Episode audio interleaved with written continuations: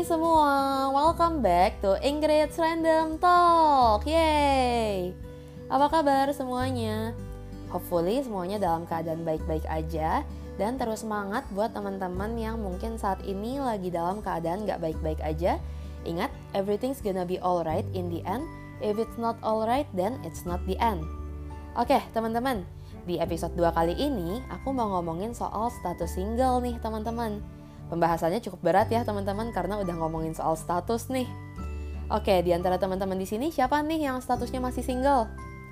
Buat teman-teman yang statusnya masih single, mungkin familiar nih ya teman-teman dengan pertanyaan-pertanyaan seperti kapan punya pacar? Kok calonnya nggak pernah dikenalin sih? Kok udah umur segini masih single? Lihat tuh, teman-temannya yang lain aja udah pada merit. Pertanyaan ini nggak asing lagi ya teman-teman rasanya, dan bahkan sering kali orang-orang yang nanyain hal ini adalah keluarga besar kita sendiri, teman-teman terdekat kita, atau orang-orang yang ada di sekitar kita. Kadang-kadang pertanyaan kayak gini justru sampai membuat kita merasa terganggu dan nyebelin ya teman-teman. Menurut aku, perlu teman-teman ketahui nih kalau nggak ada yang salah sama sekali dengan status sebagai single kok. Menurut aku pribadi, ketika kita memutuskan untuk menjalin hubungan dengan seseorang, itu perlu banyak hal loh yang dipertimbangkan dan kita perlu jadi pribadi yang bertanggung jawab atas diri kita sendiri dulu nih sebelum kita memulai hubungan dengan orang lain. Jadi, in my opinion, perkara status single atau in a relationship itu bukan yang terutama nih teman-teman. Jadi buat teman-teman saat ini yang mungkin masih single, jangan lagi merasa terintimidasi ataupun malu ataupun minder karena menurut aku justru ketika kita masih single, kita bisa memanfaatkan waktu kita untuk jadi lebih produktif dan melakukan banyak hal yang positif juga nih teman-teman. Emang sih nggak bisa dipungkiri lagi kalau di Indonesia ini budayanya masih sangat kental nih dengan keyakinan bahwa punya pasangan itu adalah salah satu kriteria untuk mencapai kesuksesan dalam hidup. Sehingga sering kali ada keadaan ketika seseorang belum berhubungan romantis dengan orang lain bisa jadi sebuah masalah banyak juga nih teman-teman dari teman-teman aku yang cerita sama aku yang masih single itu tuh menerima pressure dari orang-orang di sekelilingnya nggak usah jauh-jauh ya teman-teman kadang-kadang pressure itu tuh bisa datang justru dari keluarga kita sendiri Padahal punya pasangan atau belum, itu tuh bukan tolak ukur kesuksesan atau kebahagiaan seseorang loh. Dan menurut aku pribadi, banyak hal loh teman-teman yang positif yang bisa kita dapatkan ketika kita masih single. Misalnya, kita jadi punya banyak waktu untuk membangun hubungan dengan orang lain. Karena ketika kita belum pacaran, kita punya banyak waktu nih teman-teman. Kita bisa spend time waktu kita bareng dengan keluarga kita, teman-teman kita. Juga kita bisa mendekatkan diri juga nih dengan Tuhan teman-teman. Selain itu, kita juga bisa membuat lebih terfokus dalam hidup. Kita jadi lebih tahu apa yang kita inginkan. Misalnya kalau kita masih mau kejar karir kita atau masih mau studi, kita jadi bisa lebih fokus untuk bekerja dan belajar nih teman-teman. Karena ketika kita belum punya pacar, perhatian kita tuh jadi nggak terbagi-bagi teman-teman. Kita juga punya ruang bergerak lebih bebas teman-teman ketika kita belum punya pacar. Kita bisa lebih berkembang tanpa ada perasaan dikekang.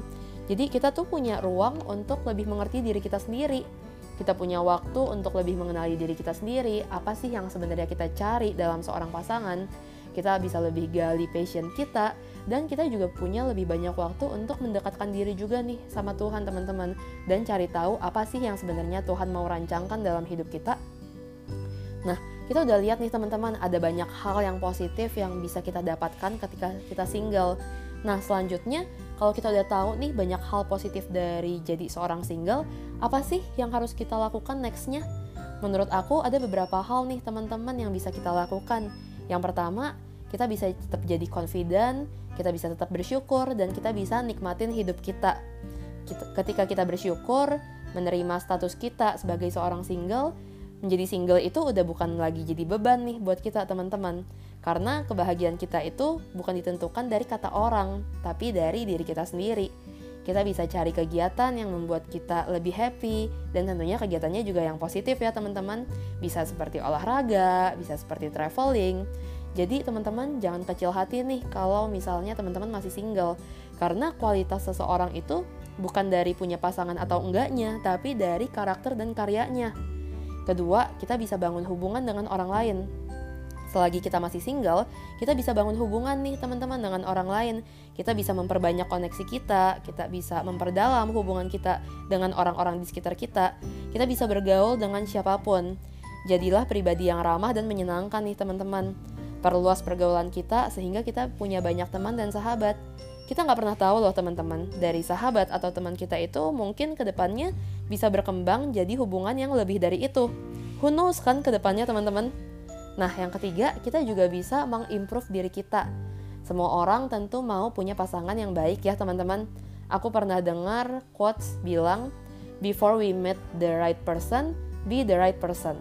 Jadi sebelum kita menemukan orang yang kita rasa berkualitas untuk diri kita, jadilah pribadi yang juga berkualitas nih teman-teman. Sambil kita jadi single, jadilah the best version of ourselves.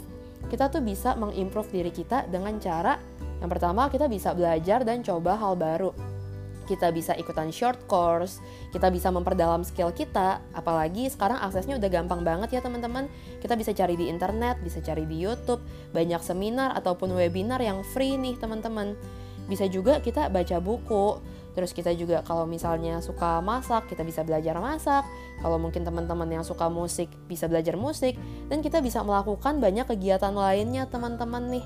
Kita bisa coba-coba hal baru dan tentunya kita harus ingat ketika kita mencoba hal baru, kita nggak boleh takut gagal ya teman-teman.